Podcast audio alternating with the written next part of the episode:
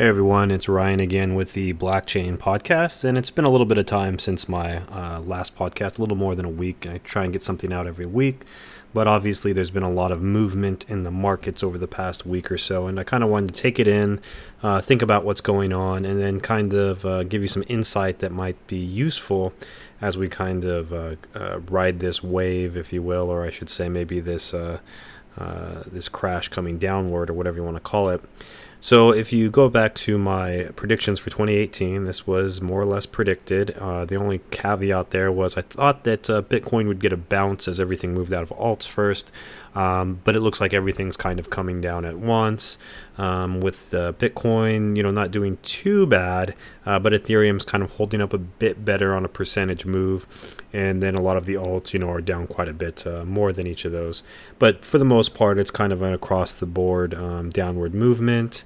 And it's continuing to happen, and it's going day by day. And so the market cap is somewhere around 400 billion. And prior, I had mentioned that maybe it would hit the 1 trillion mark, but that'd probably be a psychological barrier. I think it ended up getting somewhere around the 750 billion mark before it started coming down, bouncing a bit, and then now coming down pretty hard. Now where we're at. So this is all relatively. I won't say predictable, but not unexpected. If you've been in trading and you've been in markets for a while, you kind of knew, like I was saying prior, that this was a very feverish run-up, an extreme run-up. The difficulty in those, it's always very difficult to figure out where they stop. And so, we hit somewhere around 20,000, but it could have easily gone to 30,000, 35,000, 40,000.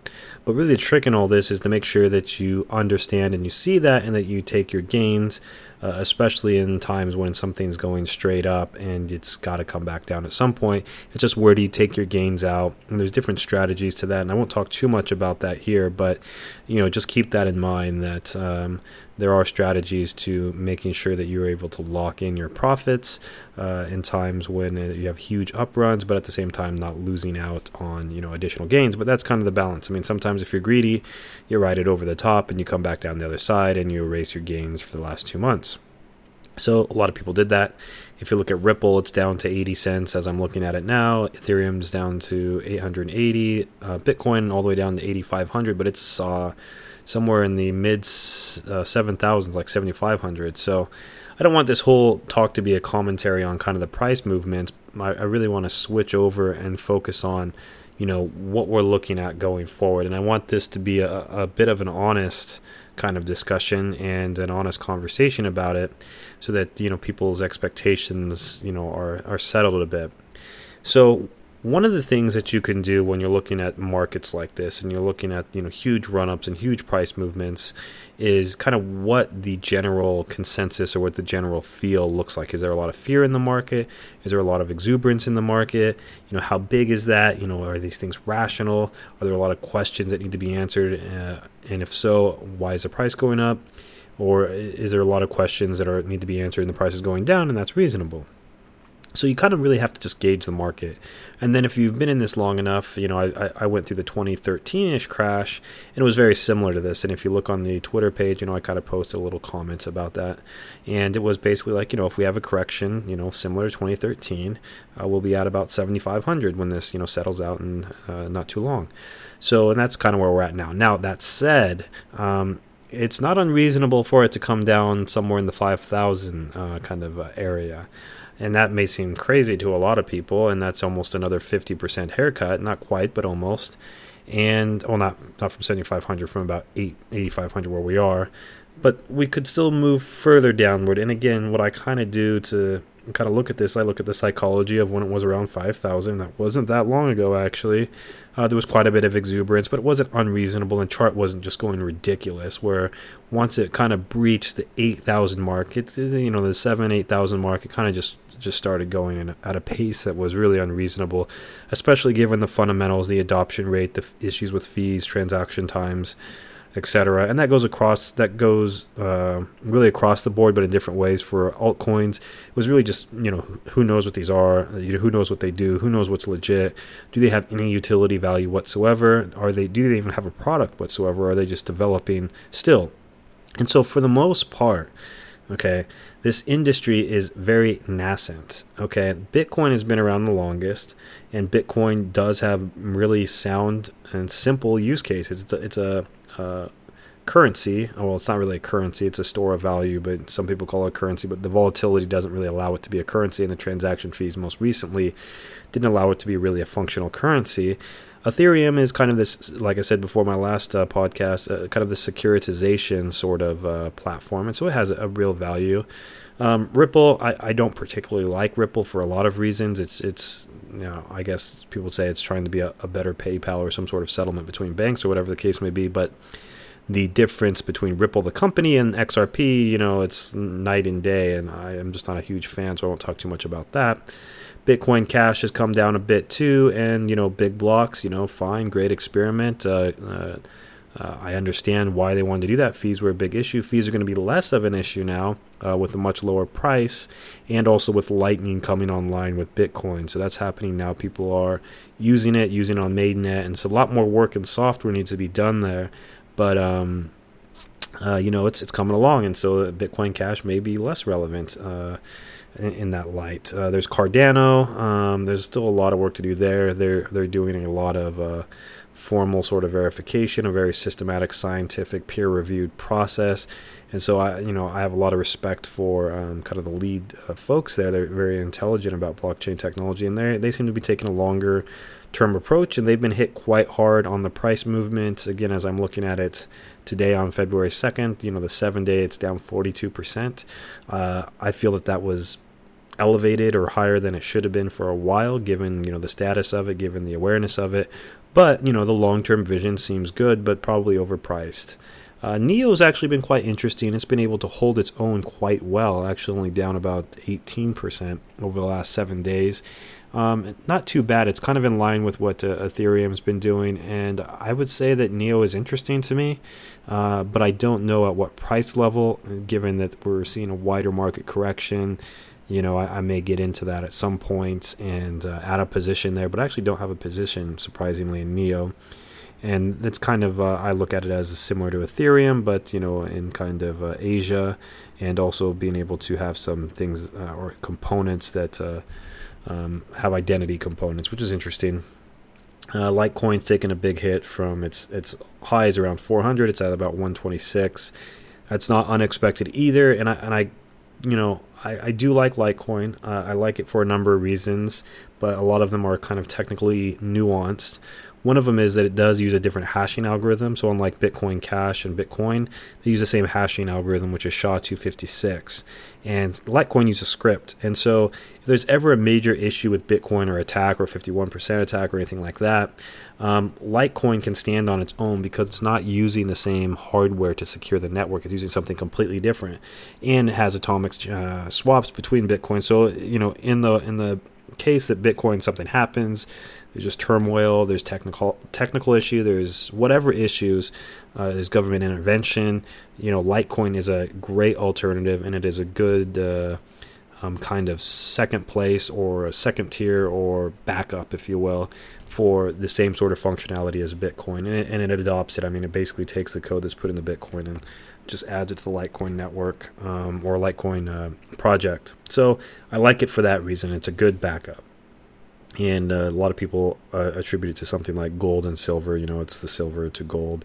And you hear that a lot. Great marketing kind of narrative. But that's why I like it. Not necessarily as much as Bitcoin. I like Bitcoin more. But the price differential you can see obviously reflects that as well. The other is Stellar. I actually don't know too much about Stellar. That's number 8. And I'm kind of going down the list, if you couldn't tell, on the cryptocurrency market cap, so that you have some insight into kind of how I'm doing this and also what the top coins are doing. The next one on the list that I really like is actually EOS. So I mentioned this a lot in my podcast. I just kind of usually mention it in passing. It's taken a pretty big hit over the last 7 days, but it's also kind of held pretty well around the $10 mark, you know, plus or minus a couple on the downside, and then plus 5 or so up on the upside. So between, you know, it's hung out somewhere around 8 to 15. But it's very interesting in the sense that it is actually a platform that people can build blockchains on top of, or it's a Instead of being a blockchain itself, it's kind of a platform to deploy blockchains that uses delegated proof of stake, and the token holders for that coin will then kind of see the genesis blocks, I believe, for these new projects that spin out of EOS. So it's almost like a Windows operating system, Linux, and I think I talk about this in my other podcast. But that one to me is very interesting because it's different. It's not a smart contract platform per se, and it's not a currency. It's this operating system or this SDK or this software platform with the interesting caveat of the token holders kind of help see that genesis block and the proof of stake that comes along with that. So it's interesting. I think it's more in the future. They should be launching production sort of stuff, and they already have stuff on testnet once the ICO is done, and I think June-ish. So watch out for that one. I wouldn't be surprised to see that really rally around that time. There'd be some hype. There'd be some more information about it, new projects. And they also have a huge war chest of money to throw at projects that use EOS. So I like EOS. NEM or NEM, not a huge fan, haven't been for a long time.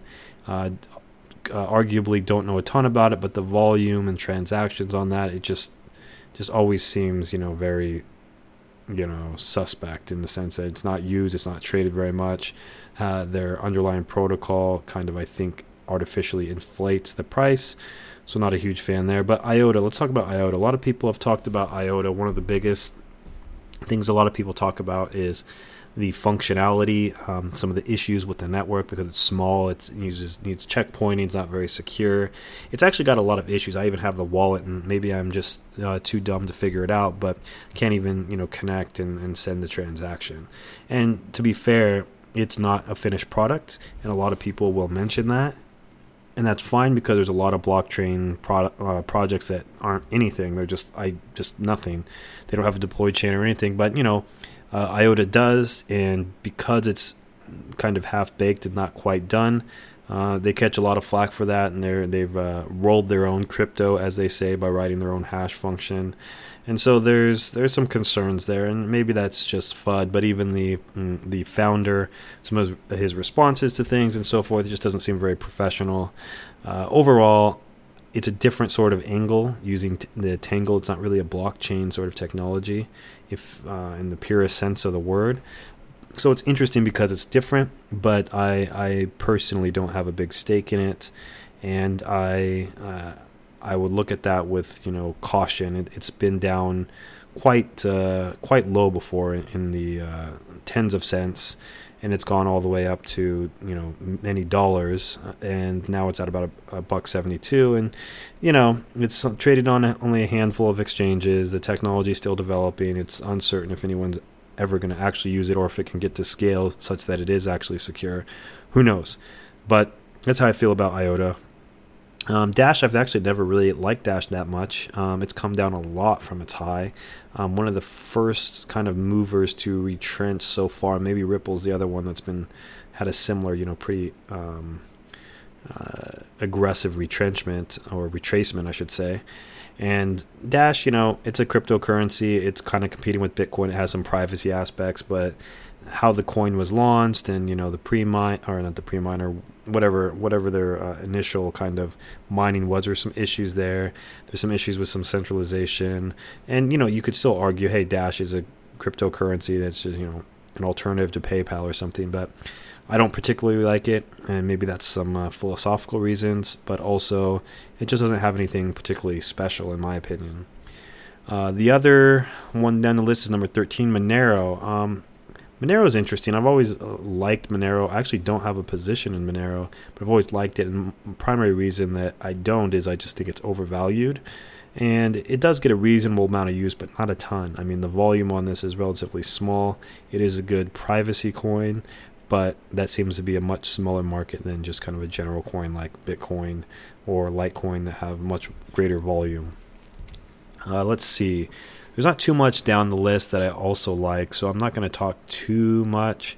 There are just a couple other outliers that I kind of have some bets on, which is Zencash. I think it's a well put together project. Still got a lot of work to do, and it's still quite low on the market cap scale, but an interesting one in that they seem to be hitting and checking a lot of the boxes. So we'll see how that turns out. It's kind of a risky in that we really don't need another currency, but It's a low valuation right now compared to others, and seems like they have a pretty good process and going over there. Let's see, what other ones am I? That seems to cover the bases. I'll mention a couple more things too. There's Sia Coin and there's Storj, two kind of storage. You could also throw Maidsafe into that, and Filecoin that hasn't launched yet. And so let's call this distributed storage. I was actually going to write an article about this, but didn't get around to it. Just haven't got around to a lot of writing, but so I want to comment on it. I think that this distributed file storage is interesting. But the economics of it are terrible. And the economics are kind of terrible for farmers, the people who share the storage. So I actually share my storage right now. I'm more of a product testing point of view than anything else. I'm not making much money at all. But storage is, a very cheap, ubiquitous, abundant resource. And, when you start distributing it, or people want to kind of have this distributed cloud, that's fine. But where it really gets you is the bandwidth. And that's what a lot of people are like, oh, I have 50 terabytes that I can share. And, I'll make, I don't know what with storage, maybe that's like $750 a month. But you need a ton of bandwidth too, because if people are going to be moving and accessing that in and out, and you get paid for bandwidth, then you still get paid for bandwidth, but you need a lot of bandwidth to even accumulate that much. There's not that much demand for it at this point, and that'll grow over time. But it's just not a very good value proposition. I think even Sia is worse, because you need to have a stake or a bond, and then you need to have a very high uptime, and any downtime you actually get penalized to where you lose some of your Sia coin. And they also have a lot less storage that's on their network than storage. So for example, I think they're in the 100 to 200 terabytes, whereas storage I believe is in the petabytes. Quite a bit more traction, but quite a bit lower valuation, which is interesting to me. Maidsafe, haven't done a deep dive. Filecoin's not out yet. But overall, I guess what I'll say about these storage coins is the economic and investment model around them is not clear or profitable or investable, in my humble opinion. However, the technology is very interesting. So the technology will be here to stay, but as far as an investment thesis, it's difficult to wrap my head around, a good investment thesis there. Now let's see, what else do I want to comment as kind of this quick commentary about the state of the industry. So I think that about covers it for the most part. What you'll see is, if you go through Coin Market Cap and you look at a lot of these coins, what you're going to find is there have been quite a few that's gone up really fast. You're going to find some pump and dump sort of signals in the chart where it just goes straight up and then comes straight back down. You're going to see things that kind of went way up and have been working their way downward. And you're going to see some that have been kind of worked their way up slowly in a more uniform manner, and have come down, slowly in a more uniform manner. And so what you're going to see is kind of this mirror image of how it got to the point that it is today, and how it's going to kind of retrace. And so it's been quite interesting. So you've seen, for example, like Ripple go way up, way fast, and it's still up quite a bit since last year, don't get me wrong, but it's also come down fast, right? The signal looks up and down. Whereas things like Zencash or even Ethereum actually have gone up in a more metered fashion, and then they come down in a more metered fashion as well. So take a look at that with the charts, and that'll kind of give you an indication of what sort of volatility those particular ones have. And then there's a whole bunch of other coins in between that have probably been coming down quite a bit over time, but I just haven't focused or watched them closely. So that's kind of my overall commentary for where we are in the markets. It's not too much in depth about what's going on or analysis of particular things, but I kind of want to just put that out there as a kind of a commentary podcast, if you will, and kind of give you my thoughts as we continue this roller coaster. And hopefully I can get another one of these out within a week or so that is more specific to either GPU mining, the outlook, or start kind of looking at particular picks that I have and why I like particular projects. But again, everything in this market is very new, very nascent, very little adoption, and it's going to take many years for this industry to fully develop. So with that, I'll close out this podcast, and remember to check out the website and follow on Twitter, and you can like on Facebook. I post there periodically, and I'll try and do more as time goes on. But again, look for the podcast as the primary source of information, and it's looking like anything else as a bonus. So I'll see you next time.